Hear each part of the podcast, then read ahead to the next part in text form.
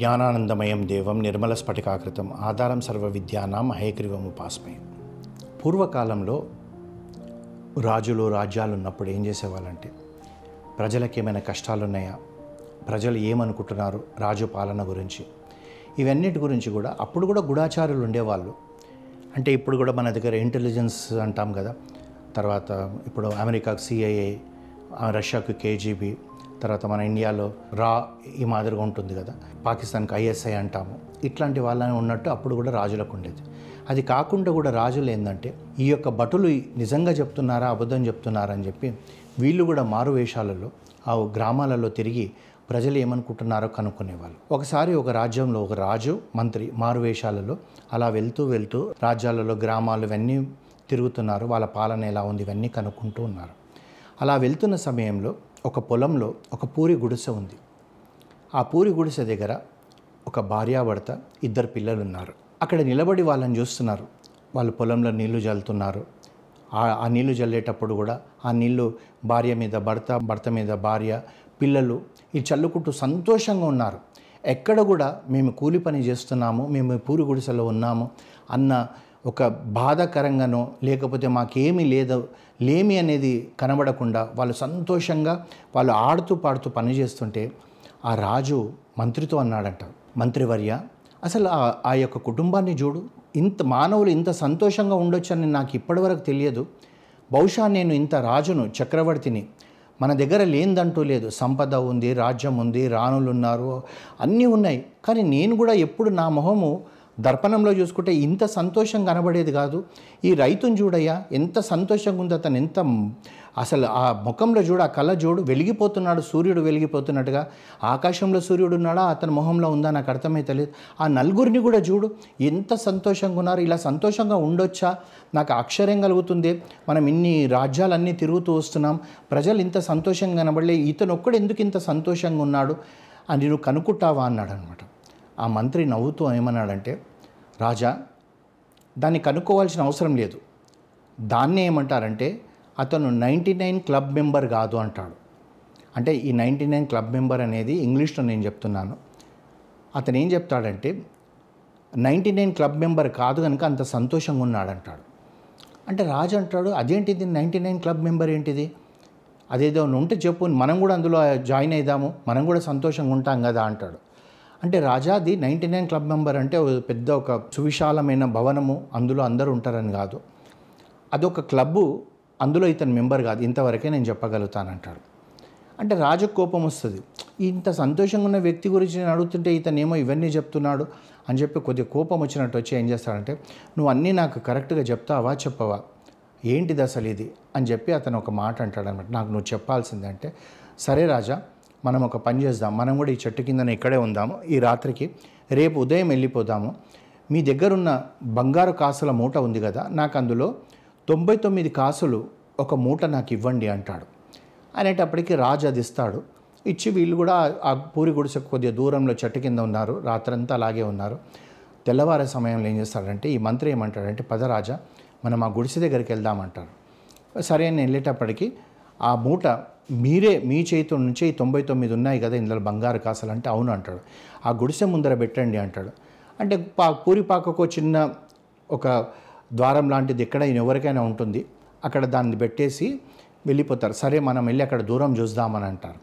అనగానే అక్కడ వెళ్ళి దూరంలో నుంచి చూస్తుంటారు. తెల్లవారుతుంది. ఈ రైతు ఉదయం ఆ తలుపు తీసుకొని ఇలా బయటకు వచ్చేటప్పటికి కాలు దగ్గర మూట పడుతుంది తగులుతుంది తగిలేటప్పటికి అతను ఏం చేస్తాడంటే ఏంట్రా ఈ మూట? అని చెప్పేసి అక్కడే కూర్చొని ఆ మూట విప్పేటప్పటికి అందులో బంగారు కాసులు ఉంటాయి అవన్నీ లెక్క పెడతాడు. అంత లోపల భార్యను పిలుస్తాడు పిల్లల్ని పిలుస్తాడు. ఎవరు దేవుడే మన కొరకు ఇచ్చినట్టున్నాడు అని చెప్పి లెక్క పెట్టేటప్పటికి దానికి తొంభై తొమ్మిదే ఉన్నాయి. అయ్యేటప్పటికి అరే రే రే రే తొంభై తొమ్మిదే ఉన్నాయి. వంద ఉంటే బాగుండేది కదా అనుకుంటాడు. అనుకొని భార్యకి ఏం చెప్తాడంటే ఇది జాగ్రత్త ఈ మూట లోపల పెట్ట అంటాడు. అనేటప్పటికి వీళ్ళు ఆ మాటలు వింటుంటే ఈ మంత్రి ఏమంటాడు రాజా మనం ఇక రాజ్యానికి వెళ్ళిపోదాం. మీకు వ- ఒక నెల తర్వాత మళ్ళీ వస్తాము. అతను ఇప్పుడు తొంభై తొమ్మిది క్లబ్లో మెంబర్ అయ్యాడు గనక అతనికి సంతోషం ఉండదు అని చెప్పి తీసుకెళ్తాడు. రాజుకు అర్థం కాదు. ఇక్కడ రైతు ఏంటంటే ప్రతిరోజు కూడా ఉదయం లేచి వీటిని కౌంట్ చేసుకోవడం తొంభై తొమ్మిదే ఉంది. ఇవి నూరు అయితే బాగుండు. నూరు కావాలంటే ఏం చేయాలి? ఒక తొంభై తొమ్మిది కాసులలో ఆ కాసు బరువు ఎంత? నేను ఎంత కష్టపడితే నూరో కాసు వస్తుందని చెప్పి ఇవన్నీ బాజార్కి వెళ్ళి ఇవన్నీ తెలుసుకొని వస్తాడు. వచ్చి భార్యకి చెప్తాడు మనం ఇది లోపల దాచిపెట్టదు దీన్ని ఏం చేయకూడదు అని చెప్పి. ఇతను తన పొలంలోనే కాకుండా ఇంకా నాలుగు పొలాలలో పనిచేయడం మొదలు పెడతాడు. ఆ నాలుగు పొలాలలోకి సాయంకాలం వచ్చినాక డబ్బు వస్తుంది. ఆ కూలి డబ్బులు వచ్చినాక మళ్ళీ అవి లెక్క పెట్టుకుంటాడు ఈ తొంభై తొమ్మిది లెక్క పెట్టుకుంటాడు. వంద కావడానికి ఇంకా ఇంత డబ్బు తక్కువ పడుతుంది అని చెప్పి ఆలోచిస్తాడు. భార్యకు చెప్తాడు దీంట్లోకి ఒక్కటి కూడా మనం ఖర్చు చేయకూడదు. వంద కావాల్సిందే అని చెప్పి ఈ విధంగా పిల్లలకు చెప్తాడు. ఈ విధంగా ఉండేటప్పటికి ఓ పదిహేను రోజులు అయ్యేటప్పటికి ఈ భార్య అంటది ఈయనకేం బుద్ధి లేనట్టుంది. తొంభై తొమ్మిది కాసులు ఉన్నాయి ఇవన్నీ అమ్ముకుంటే ఇక్కడ మేము ఒక పెద్ద బంగ్లా కట్టుకోవచ్చు. నేను కాసుల పేరు చేసుకోవచ్చు ఒడ్డానం చేసుకోవచ్చు చెవులకు మంచి దుద్దులు చేసుకోవచ్చు రత్నాలు కెంపులు ఇవన్నీ చేసుకోవచ్చు. ఈయనకి ఏమి తెలివి లేకుండా ఉన్నది అని చెప్పి. ఆ రైతు మాత్రము ఆ వంద కాసు కొరకు ఇంకా పరిగెత్తి పరిగెత్తి పనిచేస్తుంటాడు ఈ కుర్రవాడు కూడా మా నాన్నకేం బుద్ధి లేదా? ఈ ఇన్ని తొంభై తొమ్మిది కాసులు ఉన్నాయి ఓ కాసు అమ్మితే నాకు మంచిది ఒక three fifty CC motor cycle వస్తుంది. నేను చదువుకోవడానికి ఊరికి ఎక్కడైనా పోయినా చాలా బ్రహ్మాండంగా పోవచ్చు మంచి బట్టలు వేసుకోవచ్చు. ఇదేంట్రా నాకు పెద్ద తలనొప్పి అయిపోయింది మా నాన్నతోటి అనుకుంటారు. అనుకున్నాక ఓ పదిహేను రోజులు అయిపోతుంది. అయిపోతుంటే ఇతను ఆ వంద కాసు కావలసినంత డబ్బు కూడబెడతా ఉంటుంటాడు. ఇతను ఏమనుకుంటాడంటే ఇంకొక పది రోజులు పదిహేను రోజుల్లో కష్టపడితే ఈ వందో కాసు కూడా నాకు వస్తుంది అని చెప్పి ఆలోచన ఉంటాడు. పదహారో రోజు ఏం చేస్తాడు అవి కౌంట్ చేయడం మొదలు పెట్టేటప్పటికి అవి తొంభై ఎనిమిదే ఉంటుంది. మళ్ళీ ఇంకోసారి కౌంట్ చేస్తాడు తొంభై ఎనిమిదే ఉంటుంది. ఇంకోసారి కౌంట్ చేస్తాడు తొంభై ఎనిమిదే ఉంటుంది. ఏరా నేను తొంభై తొమ్మిది ఉండి ఒక్క కాసు కష్టపడుతుంటే ఇది తొంభై ఎనిమిది అయింది. నేను ఇప్పుడు రెండు కాసులు ఎక్కడికి కష్టపడాలి అని చెప్పి భార్యను పిలుస్తూ ఉంటాడు ఆమె ఎక్కడ వినబడదు. అవి ఎక్కడ కనబడ ఆమె విన ఆమెకు వినబడదు కనబడదు. ఈ భార్య కొరకు ఎదురు చూస్తూ ఉంటాడు గుండె దడ పెరుగుతూ ఉంటుంది ఒక ఆశ ఏమైంది ఏమైంది ఏమైందని ఆలోచిస్తుంటాడు. ఆ భార్య అక్కడికి దూరంకి నడుచుకుంటూ వస్తుంటుంది చేతిలో నాలుగైదు బ్యాగులు పట్టుకొని ఉంటుంది మెడలో కొత్త నగలు గిగలు వేసుకొని వస్తుంది. లోపలికి వచ్చిన తర్వాత అడుగుతాడు ఏమే ఎక్కడ పోయినావు? ఏంటి ఇవన్నీ కొత్త అవతారం? మెడలో బంగారు గొలుసులు ఉన్నాయి చేతిలో బట్టలు బ్యాగులు ఉన్నాయి ఇవన్నీ ఉన్నాయి. ఏంటిది? అసలు నువ్వు నాకు ఒక మాట చెప్పు తొంభై తొమ్మిది ఉండాల్సిన కాసులు తొంభై ఎనిమిది ఉంది ఏమైంది అంటాడు. అప్పుడు ఆమె చెప్తుందంటే ఏం చేస్తామండి? మీరేమో తొంభై తొమ్మిది నూరు చేయాలనుకుంటున్నారు. ఇంత ఉండి మనం సుఖపడతలేం కనుక ఒక కాసు తీసుకుపోయి నేను అమ్మేసి నాకు కావాల్సినవి తెచ్చుకున్నా అంటది. వీడికి ఇక కోపం వస్తుంది. కోపం వచ్చి లేచి భార్యను ఒక దెబ్బ కొడతాడు. అప్పటి వరకు భార్యను కొట్టనివాడు ప్రేమ అభిమానులతో ఉన్నవాడికి ఆ ఫ్రస్ట్రేషన్లో నేను ఇంత కష్టపడి నూరో కాసు కొరకు నేను ఇంత కష్టపడుతుంటే నువ్వు ఇంకొక కాసు తీసుకుపోయమ్మా ఇంకా రెండు కాసుల కొరకు నేను ఎన్ని సంవత్సరాలు కష్టపడాలి అని చెప్పి భార్యను కొడతాడు. కొట్టేటప్పటికి ఆమె ఏడుస్తుంది అలుగుతుంది చేస్తుంది ఇవన్నీ జరుగుతుంటాయి.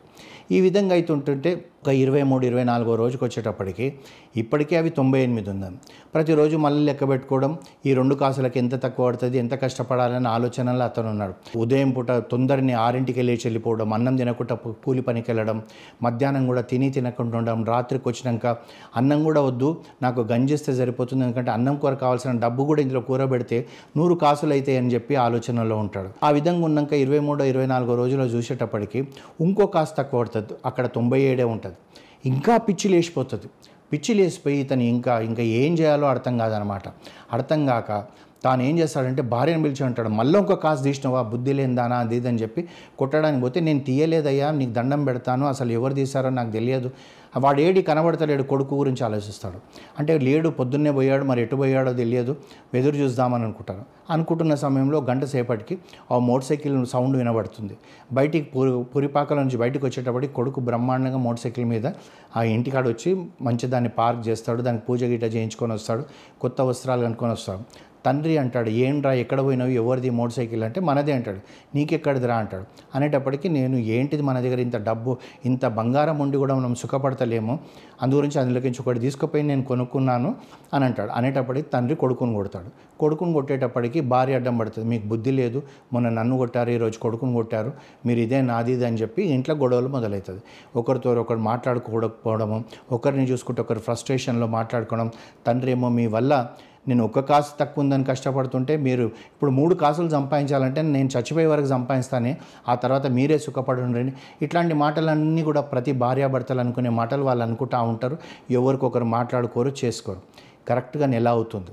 నెల అయిపోయిన తర్వాత రాజు మంత్రి మళ్ళీ వస్తారు. రాజుకు ఉత్సాహంగా ఉంది. అసలు ఏంటిది దీన్ని? దీని యొక్క ఫలితం ఎలా ఉంటుందో చూడాలని ఆ ముప్పై రోజు వచ్చి చూసేటప్పటికి అక్కడ అంతకుముందు ఆ పూరి గుడిసైన ఇంటి ముందర మంచిగా కళ్ళం చదివి ముగ్గులు వేసుకొని రంగువల్లులతో అందంగా ఉన్న పాక అంతా కూడా ఏదో పాడుబడిన పాకలాగా అయిపోతుంది. అక్కడ ఎవరు ఊడ్చేవాళ్ళు చేసేవాళ్ళు కారణం ఏంటంటే ఈ సంసారంలో సంతోషం లేదు కనుక భార్య నన్ను కొట్టాడు ఇంత డబ్బు పెట్టుకొని నాకేమీ ఇస్తలేడని చెప్పి ఆమె ముగ్గులేయడం మానేసింది.